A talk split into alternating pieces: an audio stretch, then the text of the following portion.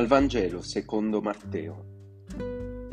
In quel tempo Gesù disse ai suoi discepoli, non abbiate paura degli uomini, perché nulla vi è di nascosto che non sarà svelato, né di segreto che non sarà conosciuto. Quello che io vi dico nelle tenebre, voi ditelo nella luce, e quello che ascoltate nell'orecchio, voi annunciatelo nelle terrazze.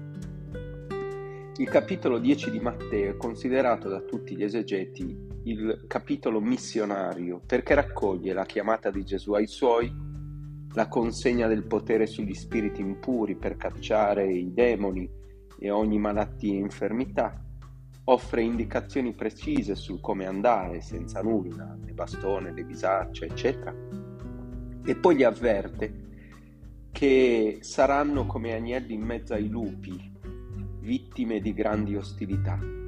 L'annuncio del regno infatti scatenerà forze avverse, i dodici saranno consegnati ai tribunali, flagellati nelle, nelle sinagoghe, condotti davanti al potere politico, rinnegati perfino dai genitori e addirittura considerati dei veri e propri diavoli. Davvero molto triste. Insomma, la missione di vicinanza e prossimità ai poveri sarà duramente ostacolata perché è considerata sovversiva e destabilizzante. Se ci pensiamo, Gesù l'hanno ucciso proprio per questo. Detto altrimenti, quando ci mettiamo dalla parte dei poveri, rompiamo le scatole e di fatto possiamo venire perseguitati.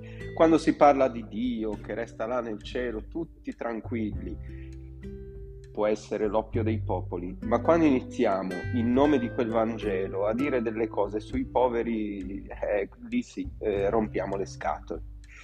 Inizialmente le sentivo parole distanti, dicevo ma quando è che ci capita che siamo consegnati ai tribunali, flagellati alle sinagoghe, condotti davanti al potere politico, quando può succedere questo? Perché di fatto sì, Eppure, eppure tutti noi abbiamo esperienze di essere messi da parte anche con il sorriso, anche così senza troppa violenza o meglio violenza esplicita perché rompiamo le scatole. E mi è venuta in mente una cosa interessante. Don Pino Puglisi, martire della mafia insegnava religione al liceo a Palermo e la prima lezione in tutte le prime era fatta con uh, uno scatolone.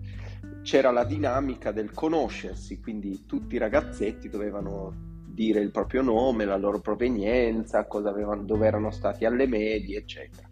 E Don Pino, quando era la sua ora, gettava questo scatolone in mezzo alla classe, eh, creando subbuglio, e poi ci saltava sopra e diceva: Sapete ragazzi, io sono un rompiscatole Effettivamente la mafia l'ha ucciso perché vivendo il Vangelo, ascoltando il dolore della gente, ehm, è diventato un, ros- un, rompiscatole, ma lui eh, ha fatto solo ciò che il suo maestro Gesù ha fatto. Ricorda il Vangelo di Giovanni, se hanno perseguitato me, perseguiteranno anche voi.